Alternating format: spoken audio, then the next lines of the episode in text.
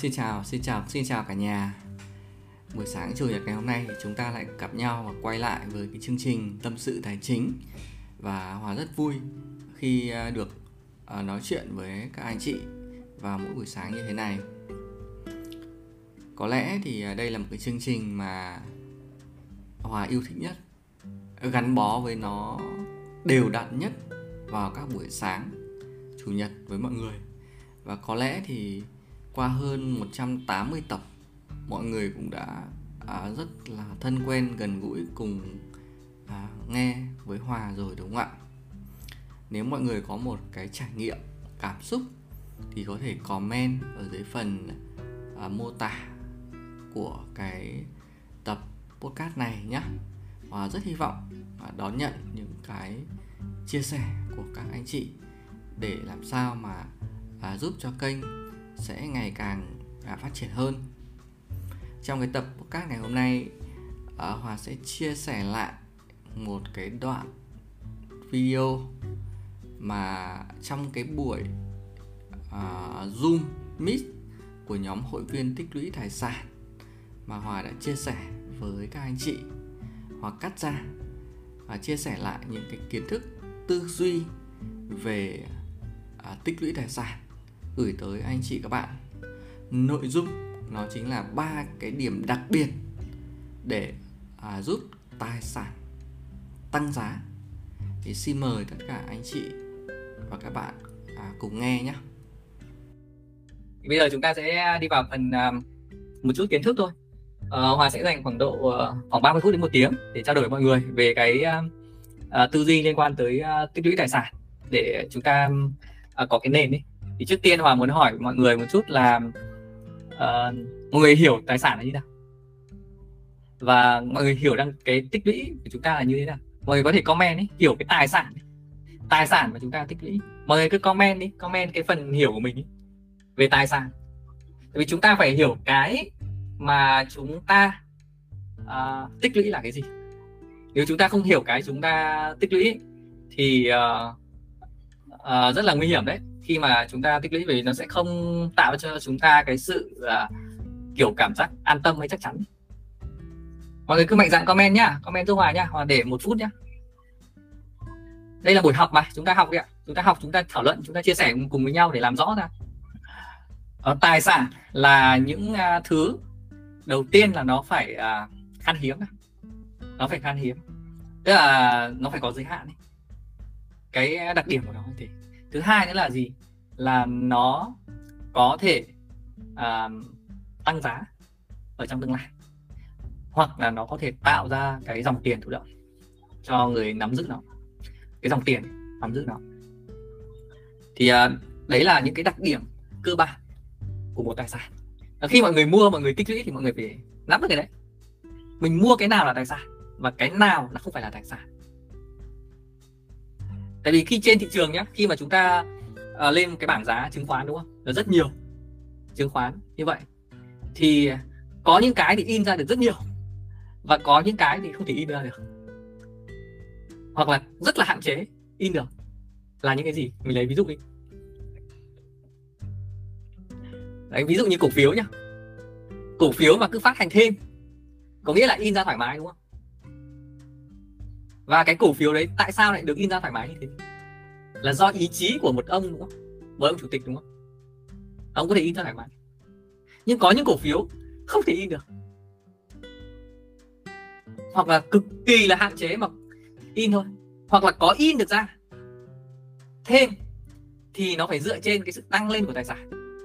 Chứ không phải là ông cứ phát hành thêm. Ông cứ phát hành, ông bán giấy lộn. Không phải. Có những doanh nghiệp, có những cổ phiếu không thể in được. Muốn in được thì cũng rất là khó vì nó sở hữu rất nhiều các cổ đông khác nắm quyền khác. Nó chéo rất khó in.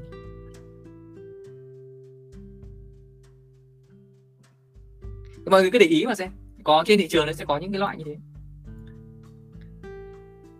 Và chúng ta nhìn vào cái lịch sử của nó ấy, thì chúng ta sẽ biết được là ông nào là hay in giấy thật hay phát hành thêm giấy xong cứ hay bán giấy cứ phát hành thêm ra xong bán giấy. Để huy động vốn vào. Thì cái đấy nó không phải là khan hiếm, đúng không?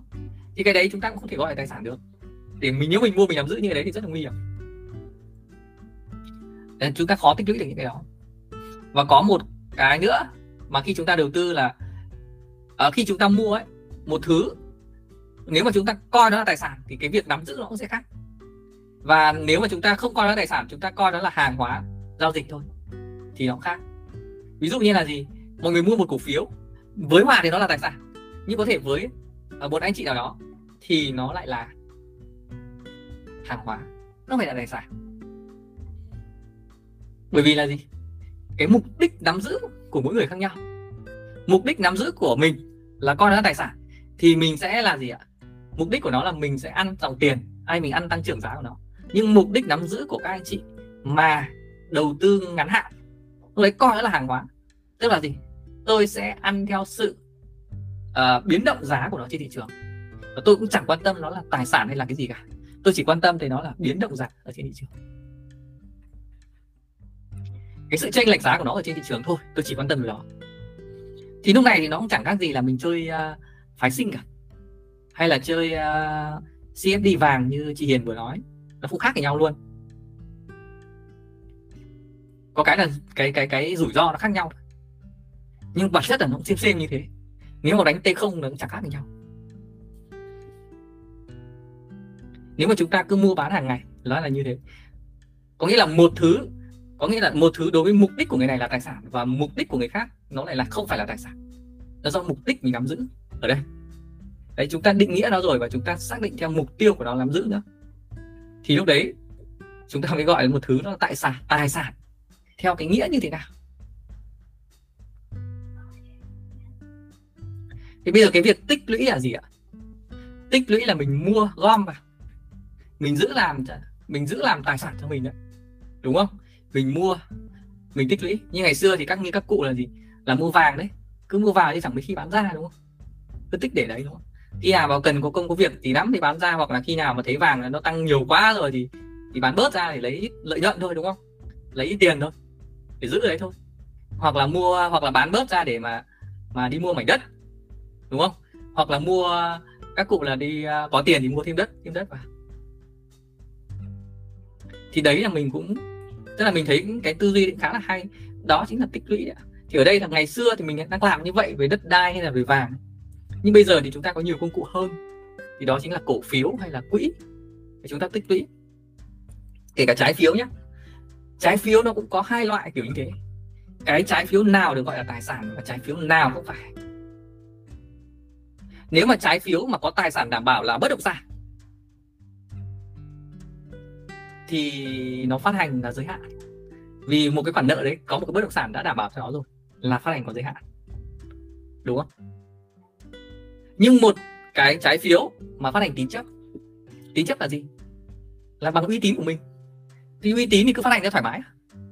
Như hòa bây giờ hòa phát hành ra khoảng độ uh, chục tỷ hay là 100 tỷ cũng được à? hay nghìn tỷ cũng được à? dựa trên uy tín này đúng không? Nhưng mà nếu mà hòa có một cái sổ đỏ chỉ có giá trị là 10 tỷ thôi thì hòa phát hành dựa trên cái sổ đỏ đấy chỉ có giá trị được 10 tỷ thôi tối đa thôi. Thì cái đấy nó là cái giới hạn đúng không? Tính khan hiếm của nó hạn hữu giới hạn của nó những thứ mà có giới hạn thì nó mới có giá trị. Và cái sự, cái cái giới hạn đấy được nhiều người quan tâm, muốn sở hữu, muốn tích lũy, muốn nắm giữ nào. Nó cứ có dòng tiền là chắc chắn nhiều người muốn sở hữu. Còn những cái không có dòng tiền thì phải rất nhiều người biết đến và muốn nắm giữ nó. Ví dụ như là gì? Ví dụ như vàng. Vàng là một cái không tạo ra dòng tiền nhưng rất nhiều người muốn sở hữu và nắm giữ nó, vì nó khan hiếm. Và mọi người muốn tích trữ nó, muốn nắm giữ nó. Vì ngày xưa nó làm gì? Nó làm tiền, nó làm để là công cụ để thanh toán rồi. Từ ngàn đời xưa rồi 500 700 năm nay rồi. Bây giờ có một cái nữa là gì? Mọi người bây giờ, mọi người biết là một cái công, cái cái gì mới không? Cái gì mới mà bây giờ khan hiếm không? Mà rất nhiều người muốn tích trữ không? Mọi người thử gõ comment giúp bạn nhé.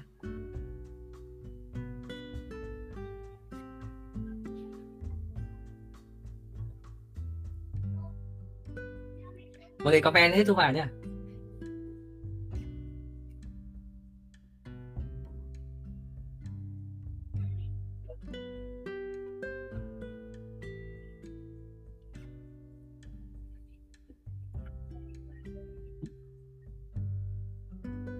Tiền kỹ thuật số đúng không? Tiền kỹ thuật số là là thứ khan hiếm. Và bây giờ là cái mà, cái thứ khan hiếm ấy, được nhiều người quan tâm cơ chứ khan hiếm mà không có nhiều người quan tâm cũng chẳng có giá trị gì cả. Đúng không? Phải có nhiều người quan tâm. Đấy là bitcoin, ethereum đúng không? Đấy là những cái cái cái tiền kỹ thuật số mà rất nhiều người quan tâm. Ví dụ như bitcoin bây giờ có vốn hóa là khoảng độ 729 tỷ đô. Là rất nhiều người đang nắm giữ, đang sử dụng nó. Và nó có giới hạn. Thực ra là gì? Cái bitcoin đấy, cái lắm, cái giá trị nhất của nó là gì? Chính là cái công nghệ và bây giờ mọi người ứng dụng cái công nghệ blockchain đấy để mà làm rất nhiều thứ khác. Nhưng mà gì? Vì là nó đã hình thành từ 2008 đến giờ và rất nhiều người đã sử dụng nó và mọi người mặc định trong mình có niềm tin và việc tích trữ nó và nắm giữ nó. Mọi người mong muốn là tích trữ, nắm giữ nó. Nó giống như là bây giờ là vàng thôi. Bây giờ có rất nhiều đồng giống như bitcoin, làm đúng cái công nghệ đấy, nhưng mà lại không thể cạnh tranh được với bằng, với thằng bitcoin vì mọi người tin vào thằng bitcoin hơn. Và mọi người, ai cũng muốn sở hữu nó. Đấy là tính khan hiếm. Đấy thì có vàng và bitcoin đúng không? Là hai cái thứ mà không tạo dòng tiền. Mà vẫn cứ tăng trưởng. Còn những cái loại mà, ví dụ như bất động sản cũng là khan hiếm. Nhưng mà bất động sản gì cơ? Mới là khan hiếm. Đúng không? Cái quan trọng bất động sản gì? Hiện tại bây giờ trên thị trường là gì? Có rất nhiều các bất động sản hoang đúng không? Có rất nhiều những mảnh đất hoang. Thế thì cái bất động sản gì bây giờ mới là? Khi mà mọi người nắm giữ tích chữ đúng không? Không phải bất động sản nào mà khan hiếm bất động sản mà nhiều người có nhu cầu thì mới là khan hiếm. Đúng không? Chứ còn nếu mà những cái loại đất mà người ta không nhu cầu cơ ví dụ như ở Việt Nam mình có rất nhiều chỗ đất, rất rẻ đúng không? Rộng và rất rẻ, không có nhu cầu ví dụ như bây giờ là đất ở chỗ Hoàn Kiếm chẳng hạn, bờ hồ chẳng hạn, hay là các khu nội thành Hà Nội, đúng không ạ? Và những ở vị trí mà gì? Mà thuận lợi cho sinh hoạt, cho học hành, cho y tế này, cho giáo dục này, cho việc làm này, cho kinh doanh này, thì đấy là những cái mà khan hiếm. Và những cái khan hiếm đấy, nó sẽ tăng trưởng giá trị theo thời gian. Khi mà mức thu nhập của dân tăng lên, khi mà như cái người số người nó đông hơn, thì nó sẽ tăng còn ở những có rất nhiều những cái ví dụ vùng đồi núi các thứ ấy, còn còn khuya mới đến được. Và tăng giá thì có thể là tăng giá ảo. Nếu mà có làm giá thì có làm giá nhưng mà đến những cái thời điểm bây giờ ví dụ những cái cái mà mà có giá trị khan hiếm thì khi mà lạm phát tăng cao ấy, thì những cái đó nó sẽ tăng giá. Kể cả bất động sản khan hiếm cũng sẽ tăng giá. Vàng tăng giá đúng không ạ? Bitcoin tăng giá. Đấy một số cái như thế. Thì à, hòa chia sẻ qua một chút với mọi người là cái suy nghĩ của mình thôi cái à, tư duy của mình về việc hiểu về các loại tài sản. Để khi mình nắm giữ mình tích chữ thì mình phải nhận dạng ra là gì? Là nó phải có những cái đặc điểm như vậy. Thì à, bắt đầu là mình mới à, tích chữ. Anh hồng bảo là kiểu như các cổ phiếu là thủy điện này nhiệt điện này điện khí. Đấy cũng là một trong những một số những cái loại cổ phiếu mà nó có giới hạn đấy. Thế là những cái công ty đấy họ sẽ um, không phát hành thêm nữa họ xây dựng xong cái thủy điện rồi thì là cứ thế mà uh, nhận dòng tiền thôi. Họ sẽ không phát hành bởi phát hành có phát hành thêm để làm gì? Phát hành thêm chỉ có giá trị là gì? Một là gì? Là đầu tư phát triển kinh doanh thêm. Hai là gì? Là các ông chủ lấy tiền của của của cổ đông. Chỉ thế thôi. Thế là nhiều khi nhà đầu tư không cẩn thận thì trở thành à, là là cổ đông và và cổ đông thì mất tiền. điển hình như một số cổ phiếu mọi người vừa qua mọi người thấy rồi đúng không? FLC đúng không? Cũng là một cổ phiếu phát hành giấy rất nhiều. Đấy. Và tiền đi đâu? À, rất nhiều thủ thuật. Và được vừa rồi thì mọi người cũng thấy là gì? Là ngân hàng đấy. Đúng không? Ngân hàng cũng ngân hàng scb đấy. Tiền dân gửi vào ngân hàng cổ đông mua cổ phiếu của ngân hàng. Thế nhưng mà gì? Sẽ lại bị một số người là gì? Lợi dụng cái điều đó để mà rút tiền ra. Thì cái mà mình mua cái cái cổ phiếu đấy có phải là tài sản được không? Hoặc là cái mình mình mình cho vay vào đấy có phải là tài sản được không? Và nếu mà nếu mà chúng ta đi sâu hơn nữa, khi mà mình suy nghĩ là mình mua về một cái tài sản ấy, mình đi sâu vào hơn nữa, thì nó còn có thêm một số cái nữa cơ. Tức là, ví dụ nhá, mình lấy ví dụ như này này. Mình mua một cái tài sản đấy rồi, nhưng mà gì? Cái cái tiềm năng trong tương lai của nó tức là mình phải suy nghĩ được thêm những cái cái cái khả năng cái tiềm năng trong tương lai cái khả năng mà mà làm ra tiền của nó chứ không phải là mình nhìn những cái hiện tại. Ví dụ nha mình ví dụ như thế này này. Ví dụ như mọi người mua một cái uh, căn nhà thì hiện tại giờ là gì? Cho người ta cho thuê thì cứ cho hộ gia đình thuê đúng không? Nhưng mà nếu căn nhà đấy có thể là cho thuê uh, mình có thể thiết kế được những cái mô hình kinh doanh so với cái bất động sản đấy. Ví dụ như cho thuê theo kiểu Airbnb này khách sạn hay uh, căn hộ cho thuê này đúng không? Đấy tức là nâng cái giá trị nó lên. Thì lúc đấy tạo ra dòng tiền nó lớn hơn. Và khi tạo ra dòng tiền lớn hơn thì đương nhiên là cái giá trị bất động sản đấy sẽ lớn hơn. Thì mình khi mình suy nghĩ đến cái điều đó mọi người thấy không? Là lúc đấy là mình bắt đầu là mình tính toán là gì? Cái tài sản này mình mua ở cái giá này nó là đắt hay rẻ? Bình thường ví dụ như mình mua một cái bất động sản ở Hà Nội này chẳng hạn mà tỷ suất lợi nhuận trên tổng vốn đầu tư tỷ suất tiền cho thuê trên cơ sở vốn đầu tư nó khoảng độ 3 đến 5 phần trăm là cũng là là cao rồi, đúng không? Đấy là một bất động sản đấy, cho thuê, khoảng 3 đến 5 phần trăm. Ví dụ mua một căn khoảng độ à, 10 tỷ, thì à, khoảng độ tiền cho thuê một năm được khoảng độ 500 triệu. Đấy là 5 phần trăm, đúng không? Đấy là rất là cao đấy. Ví dụ như thế. Thế nhưng mà ví dụ theo vào một cái, đặt vào một cái mô hình khác, thì có thể là tiền tiền thu về có thể là 10 phần trăm có thể là thu về một tỷ chẳng hạn. Thì tự nhiên là mình mua căn à, căn căn à, 10 tỷ đấy, là mình đang được mua rẻ, so với mọi người. Đó là cái nhìn của mình về một cái tài sản là mình phải nhìn thêm nữa là gì? Cái khả năng làm ra tiền của nó nữa, ở một cái tiếp cận, cách tiếp cận khác, chứ không phải là cách tiếp cận trong hiện tại. Mà nó đang hiện hữu. Đấy, nó cũng giống như là mình mua một cái à, cái cổ phiếu cũng thế. Thì khi chúng ta nhìn thấy được thêm những cái tiềm năng của nó trong tương lai. Nó có những cái gì cái gì đấy mà nó có thể là thay đổi được. Ví dụ như là gì? Đầu tư vào một cổ phiếu mà nó đang làm về công nghệ AI chẳng hạn. Trước đây thì những người mà nhìn vào cái đó thì mọi người sẽ thấy nó khác.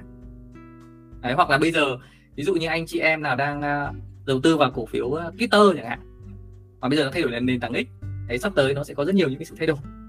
Thì à, khi chúng ta nhìn vào đầu tư một cái tài sản đấy là chúng ta sẽ nhìn vào những cái tiềm năng trong tương lai của nó nữa. Hoặc là những cái mô hình của nó tạo ra cái giá trị tăng tài sản nữa. Thì cái việc đầu tư của chúng ta à, về mặt tài sản nó càng chắc chắn hơn. Đấy. Là chúng ta nhìn về về xa hơn nữa về cái cái khả năng sinh ra tiền của tài sản này nữa. Đấy chốt lại là à, khi mọi người à, đầu tư à, tích lũy tài sản là chúng ta nắm giữ với mục tiêu là sở hữu lâu dài. Thứ hai là tài sản đó khi chúng ta nắm giữ là nó phải có đặc điểm là gì? Khan hiếm. Thứ hai là gì? Nó có khả năng tăng trưởng giá trị à, trong tương lai. Thứ ba là gì? Nó tạo ra được dòng tiền à, thụ động cho mọi người cho chúng ta. Đấy. À, cảm ơn mọi người rất là nhiều. Và à, xin hẹn mọi người vào à, 8 giờ sáng chủ nhật hàng tuần trên kênh podcast tâm sự tài chính